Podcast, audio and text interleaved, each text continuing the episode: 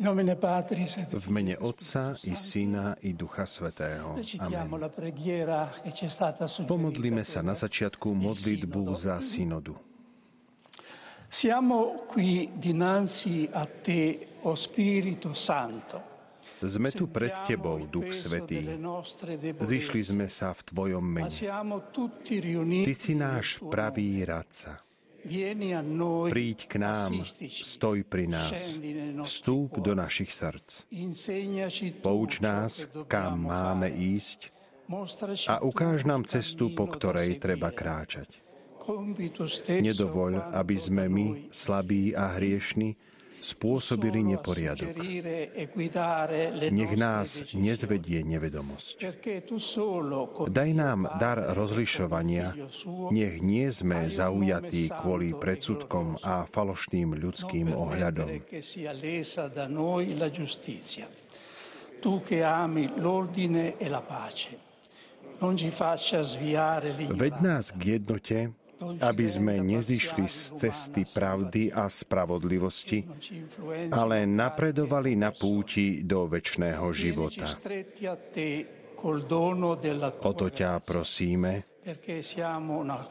prosíme Teba, ktorý pôsobíš vo všetkých časoch a na všetkých miestach v spoločenstve s Otcom i Synom na veky vekov. Amen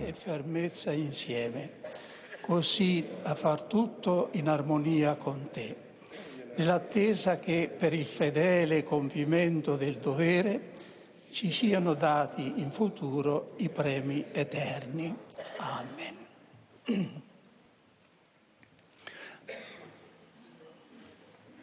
Venerabili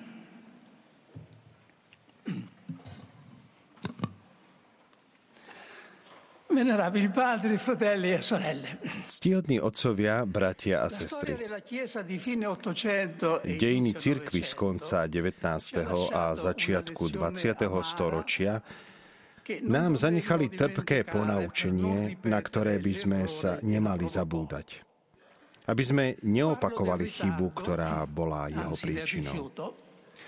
Hovorím o oneskorení alebo skôr odmietnutí vziať na vedomie zmeny, ktoré nastali v spoločnosti a o kríze modernizmu, ktorá bola jej dôsledkom. Tí, ktorí aspoň povrchne študovali toto obdobie, vedia, aké škody z toho vyplynuli pre jednu aj druhú stranu, teda pre církev aj pre tzv. modernistov. Nedostatok dialógu na jednej strane tlačil niektorých najznámejších modernistov do čoraz extrémnejších a napokon jednoznačne heretických pozícií. Na druhej strane pripravil církev o obrovskú energiu, vyvolal v nej nekonečné trenice a utrpenie, spôsobil, že sa stále viac obracala do seba a strácala krok krok s dobou. Druhý vatikánsky koncil bol prorockou iniciatívou, ktorá mala dohnať stratený čas. Priniesol obnovu, ktorú tu určite nie je potrebné znovu opisovať. Più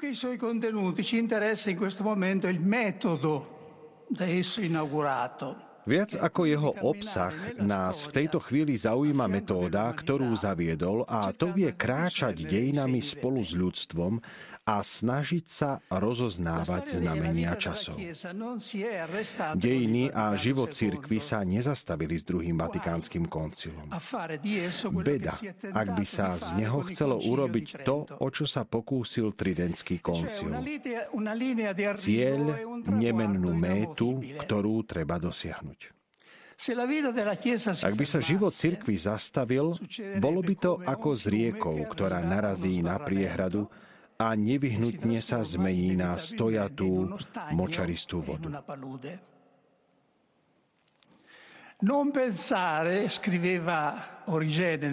Nemyslite si, napísal Origenes v 3. storočí, že sa stačí raz obnoviť. Je potrebné obnovovať samotnú novinku. Ipsa novitas innovanda est.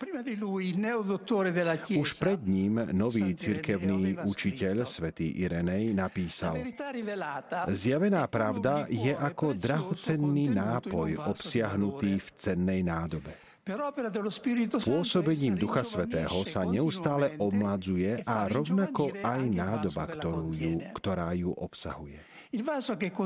Tou vázou, ktorá nesie zjavenú pravdu, je živá tradícia prezioso Tým vzácným nápojom je predovšetkým písmo, ale písmo čítané v cirkvi, è čo je napokon najpresnejšou definíciou tradície. La scrittura letta nella Chiesa e dalla Chiesa. Písmo čítané v cirkvi a cirkvou. Duch je vo svojej podstate novosťou. Apoštol vyzýva pokrstených, aby slúžili Bohu Spirito po e novom, v duchu a nie po starom podľa litery.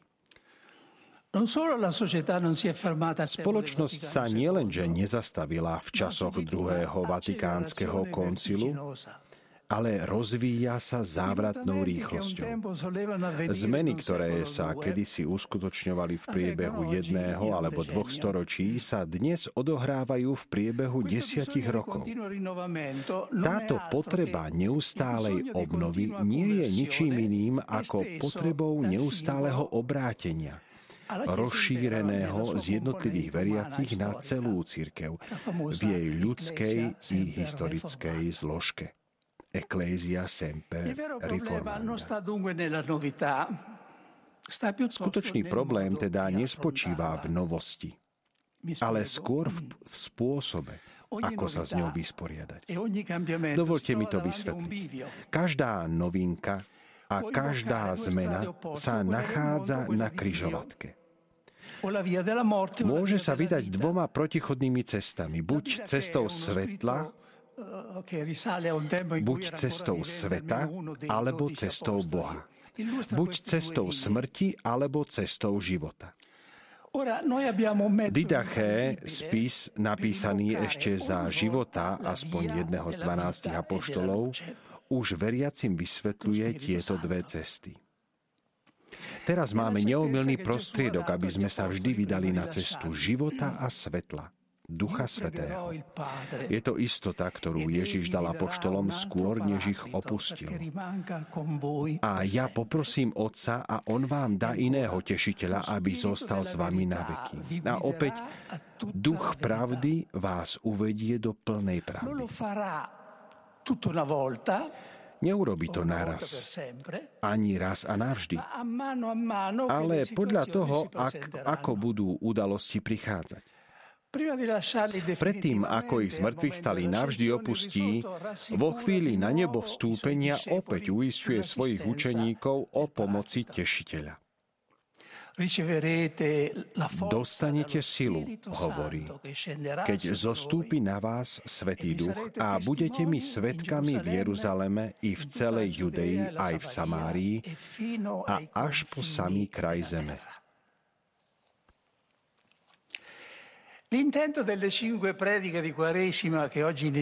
Zámerom piatich pôstnych kázní, ktoré dnes začíname, je veľmi jednoducho povedané práve toto. Povzbudiť nás, aby sme Ducha Svetého postavili do centra celého života cirkvi. A najmä v tejto chvíli do centra synodálnej práce. Inými slovami, aby sme prijali naliehavú výzvu, ktorú z mŕtvych stalí adresuje v Apokalypse každej zo siedmich cirkví Malej Ázie. Kto má uši, nech počúva, čo duch hovorí církvám.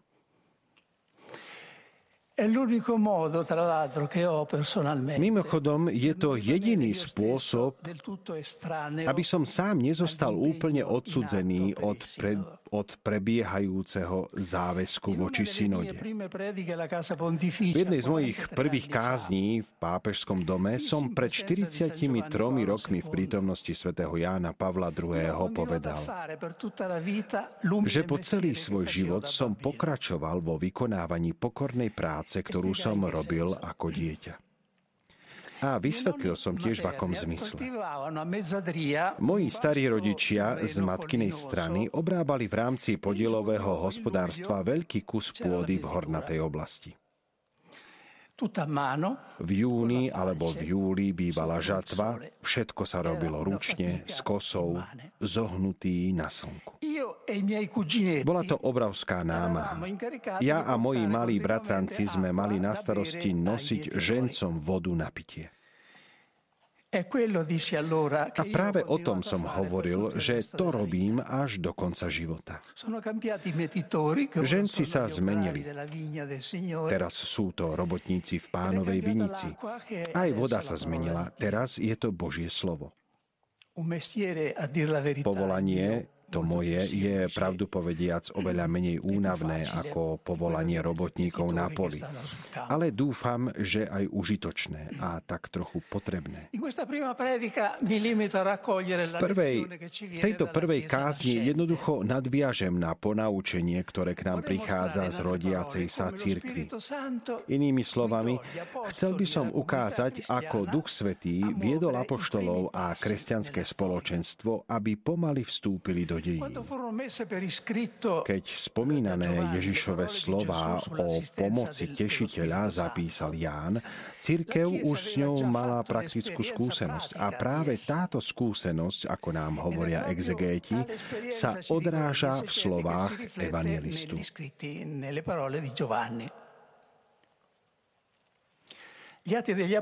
Skutky apoštolov nám ukazujú církev, ktorá je krok za krokom vedená duchom. Jeho vedenie sa uplatňuje nielen pri veľkých rozhodnutiach, ale aj v menej dôležitých záležitostiach.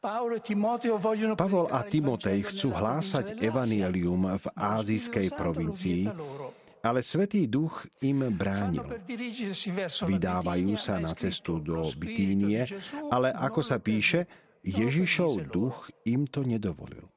Z toho, čo nasleduje, sa dá pochopiť dôvod tohto naliehavého usmernenia. Duch Svetý takto tlačil rodiacu sa církev, aby opustila Áziu a vstúpila na nový kontinent, do Európy. Pavol ide vo svojich rozhodnutiach tak ďaleko, že sám o sebe hovorí, že je spútaný duchom. Cesta rodiacej sa cirkvi nie je priama a hladká. Prvou veľkou krízou je prijatie pohanov do cirkvi. Nie je potrebné pripomínať tento príbeh. Nás len zaujíma, ako sa táto kríza vyriešila. Ide Peter ku Kornéliovi a pohanom? Je to duch, ktorý mu to prikazuje. E a aká bola motivácia a rozhodnutie apoštolov v Jeruzaleme prijať pohanov do spoločenstva bez toho, aby ich zavezovali k obriezke a všetkým Možišovým predpisom? Je to vyriešené týmito mimoriadnými úvodnými slovami. Lebo Duch Svetý a my sme usúdili. A tak ďalej. Nejde tu o cirkevnú archeológiu, ale o to, aby sa znovu a znovu vynášala na svetlo paradigma každej cirkevnej voľby. V skutočnosti netreba vynaložiť veľa úsilia, aby sme videli analógiu medzi otvorenosťou, ktorá sa vtedy uplatňovala voči pohanom, a tou, ktorá sa dnes uplatňuje voči lajkom, najmä ženám a iným kategóriám ľudí. Preto stojí za to pripomenúci motiváciu, ktorá viedla Petra k tomu, aby prekonal svoje rozpaky a pokrstil Kornélia a jeho rodinu. Čítame v skutkoch apoštolov. Kým Peter toto hovoril, zostúpil Duch Svetý na všetkých, čo počúvali slovo. A veriaci z obriezky, čo prišli s Petrom, žasli že sa dar Ducha Svetého vylial aj na pohanov, lebo ich počuli hovoriť jazykmi a velebiť Boha. Vtedy Peter povedal, môže ešte niekto zabrániť, aby boli vodou pokrstení tí, čo dostali Ducha Svetého tak ako my. A keď Petra v Jeruzaleme vyzvali, aby vysvetlil svoje správanie, rozpráva o tom, čo sa stalo v Kornéliovom dome a na záver hovorí, vtedy som si spomenul na pánovo slovo, ako hovoril, Ján krstil vodou, ale vy budete pokrstení Duchom Svetým. Keď im teda Boh dal taký istý dar ako nám, čo sme uverili v Pána Ježiša Krista, ktože som ja, aby som mohol prekážať Bohu? Ak sa na to pozrieme bližšie, zistíme, že ide o tú istú motiváciu, ktorá viedla otcov druhého Vatikánskeho koncilu k novému vymedzeniu úlohy laikov v cirkvi. Konkrétne o náuku o charizmách. Text dobre poznáme, ale je vždy užitočné si ho pripomenúť. Duch Svetý posvecuje, vedie a čnosťami ozdobuje Boží ľud nie len prostredníctvom sviatostí a služieb, ale aj tým, že rozdeľuje medzi veriacich všetkých stavov aj osobitné milosti, každému ako chce, pomocou ktorých ich robí schopnými a ochotnými podujať sa na rozmanité diela a úlohy užitočné na obnovu a ďalšie budovanie cirkvy, ako je napísané, každý však dostáva prejavy ducha na všeobecný úžitok. Tieto charizmy či už neobyčajné alebo bežnejšie a rozšírenejšie, treba prijímať s vďakou a uspokojením, pretože obzvlášť zodpovedajú potrebám cirkvy a sú jej na osoch.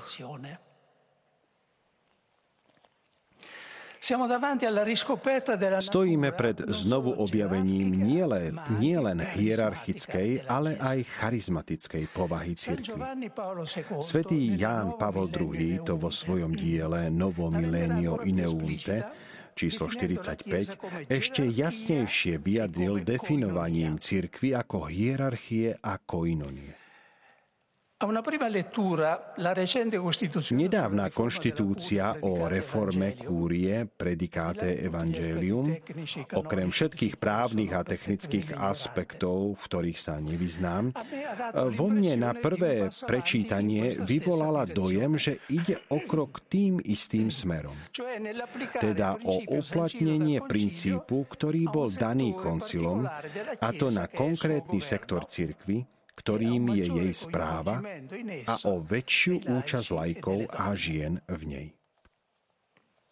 Ma adesso dobbiamo fare un passo avanti, se non siete troppo stanchi.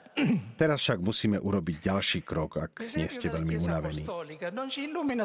Príklad apoštolskej cirkvi nás nepoučuje len o hlavných zásadách, teda o učení, ale aj o cirkevnej praxi. Hovorí nám, že nie všetko sa rieši rozhodnutiami prijatými na synode alebo dekrétom. Je potrebné tieto rozhodnutia pretaviť do praxe, do tzv. prijatia dogiem. A to si vyžaduje čas, trpezlivosť, dialog, toleranciu, niekedy aj kompromis.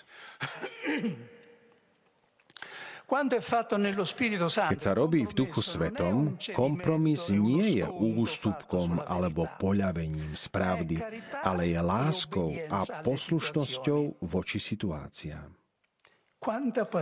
Koľko trpezlivosti a tolerancie mal Boh potom, čo dal svojmu ľudu desatoro.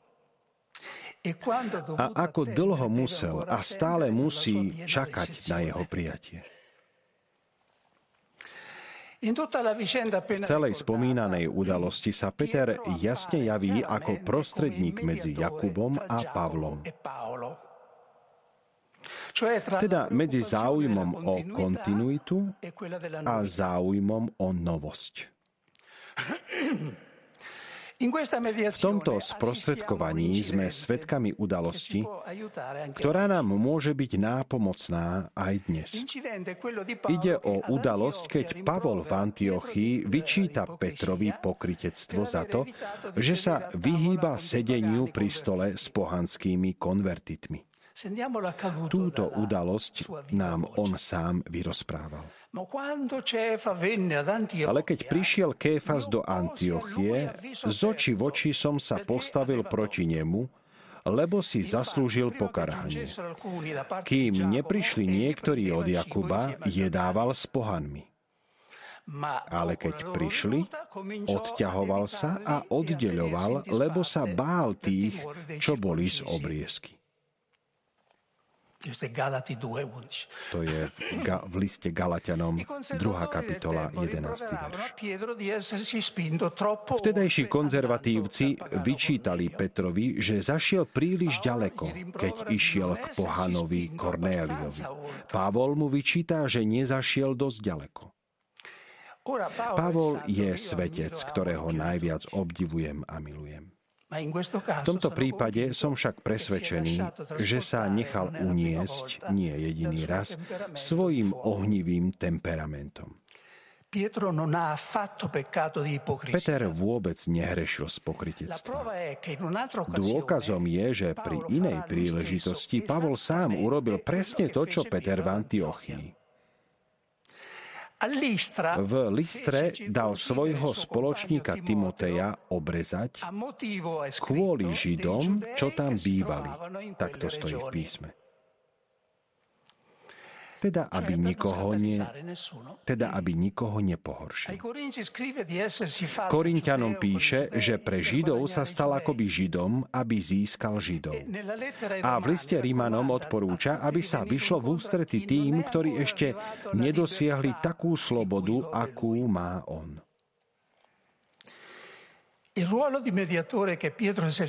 Úloha sprostredkovateľa, ktorú Peter vykonával medzi protikladnými tendenciami Jakuba a Pavla, pokračuje aj u jeho nástupcov. Isté nie rovnako u každého z nich, a to je pre církev dobré, ale podľa charizmy každého z nich, ktorú Duch Svetý, a dá sa predpokladať, že aj kardináli sú pod jeho vedením, považovali v danej chvíli dejín cirkvi za najpotrebnejšiu.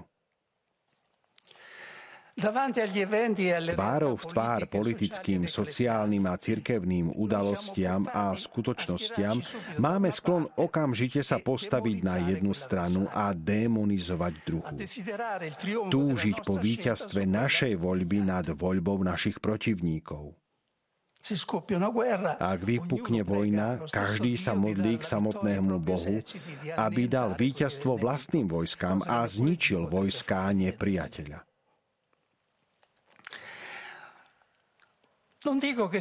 Netvrdím, že je zakázané mať preferencie politické, sociálne, teologické a podobne, ale, alebo že je možné ich nemať.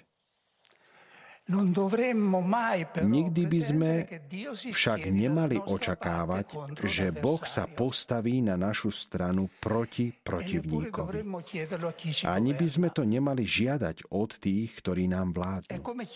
Je to ako žiadať otca, aby si vybral medzi dvoma synmi. Ako povedať mu, vyber si, buď ja alebo môj protivník. Ukáž jasne, na ktorej strane stojíš. Boh je so všetkým. A preto nie je proti nikomu.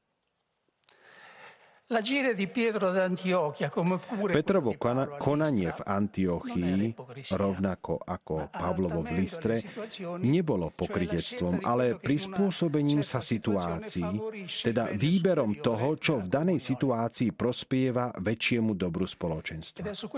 Práve v tomto bode by som chcel pokračovať a ukončiť túto prvú meditáciu, aj preto, že nám to umožňuje prejsť od toho, čo sa týka univerzálnej cirkvi, k tomu, čo sa týka miestnej cirkvi, ba vlastného spoločenstva alebo rodiny a duchovného života každého z nás.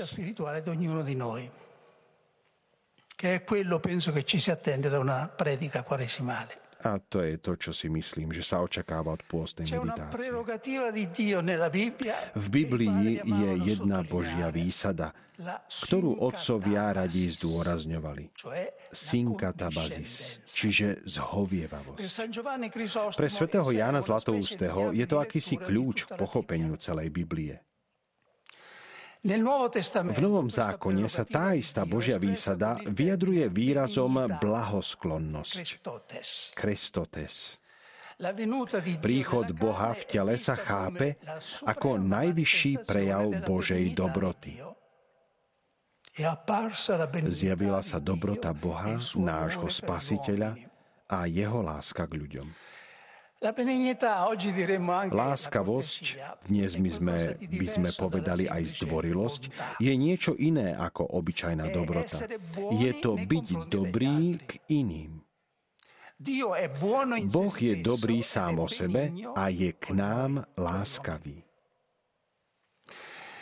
Čo je jedným z plodov ducha? Dobrotivosť je základnou zložkou lásky. Svedčí o ušľachtilom a vyššom zmýšľaní. A v učení apoštolov zaujíma ústredné miesto. Čítame to napríklad v liste Kolosanom. E ascoltiamolo come se fossero dirette a noi a počúvajme tieto slova, ako by boli povedané nám. Oblečte si hlboké milosrdenstvo, láskavosť, pokoru, miernosť a trpezlivosť. Znášajte sa navzájom a odpúšťajte si, ak by mal niekto niečo proti druhému. Ako pán odpustil vám, tak aj vy. Tento rok si pripomíname 400. výročie smrti svetca, ktorý bol vynikajúcim vzorom tejto čnosti v dobe, ktorá bola poznačená aj ostrými spormi. Svetého Františka Saleského. Všetci by sme sa mali stať salesiánmi v tomto zmysle zhovievavými a tolerantnými, menej zakorenenými vo svojich osobných istotách. Uvedomiť si, koľkokrát sme museli v sebe uznať, že sme sa v nejakej osobe alebo situácii mýlili, a koľkokrát sme sa aj my museli prispôsobiť situáciám. Našťastie v našich cirkevných vzťahoch nie je a nikdy by nemal byť sklon urážať a osočovať protivníka, ktorý možno pozorovať v niektorých politických diskusiách a ktorý toľko škodí pokojnému občianskému spolunažívaniu.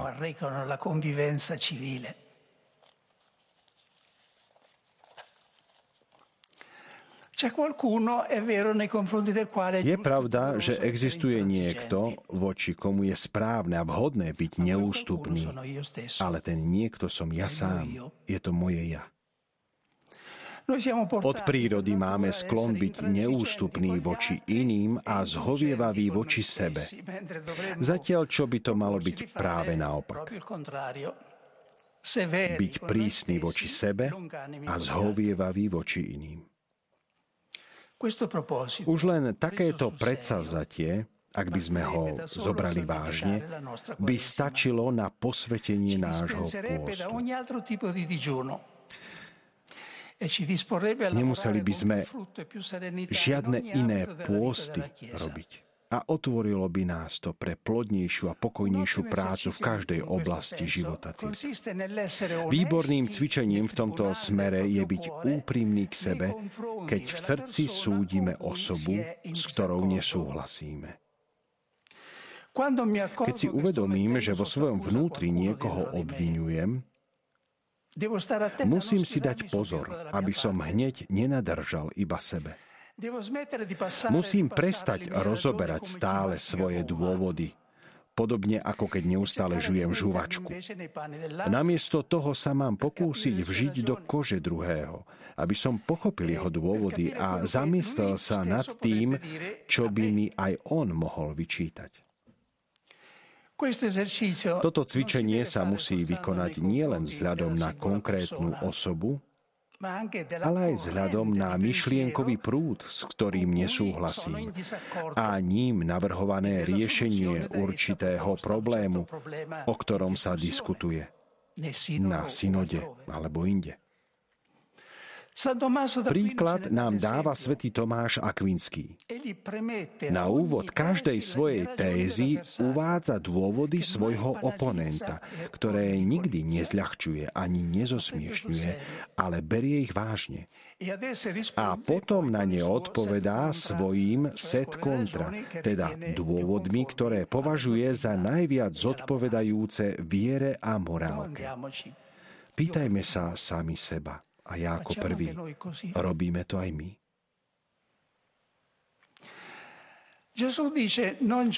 Ježiš hovorí, nesúďte, aby ste neboli súdení. Prečo vidíš smietku v oku svojho brata a vo vlastnom oku brvno nezbadáš?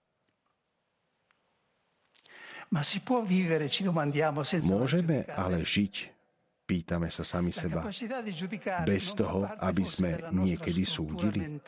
Nie je schopnosť súdiť súčasťou našej mentálnej štruktúry a darom od Boha? V Lukášovom spise po Ježišovom príkaze nesúďte a nebudete súdení, bezprostredne nasleduje, ako by chcel objasniť význam týchto slov príkaz neodsudzujte a nebudete odsúdení. Nede teda o to, aby sme odstránili súd z našich srdc, ale skôr o to, aby sme odstránili jed z nášho súdenia. To znamená zlobu, odsudzovanie, ostrakizmus.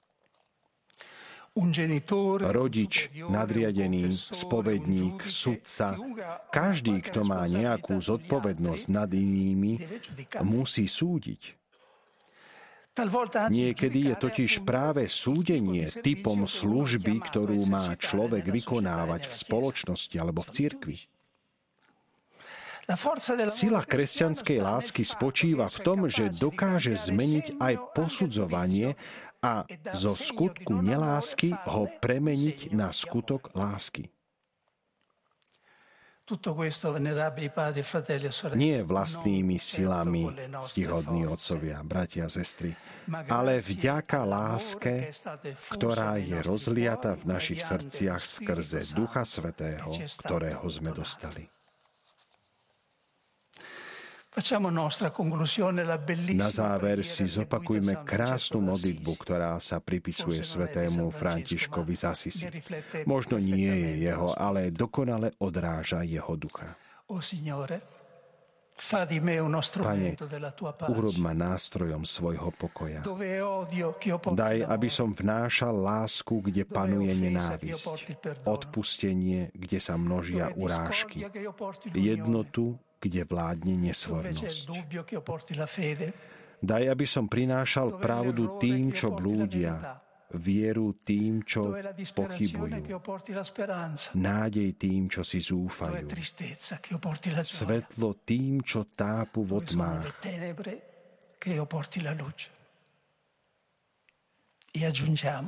A my dodávame, tam, kde je zloba, daj, aby som prinášal dobrotu. Tam, kde je horkosť, nech prinesiem láskavosť. V mene Otca i Syna i Ducha Svetého.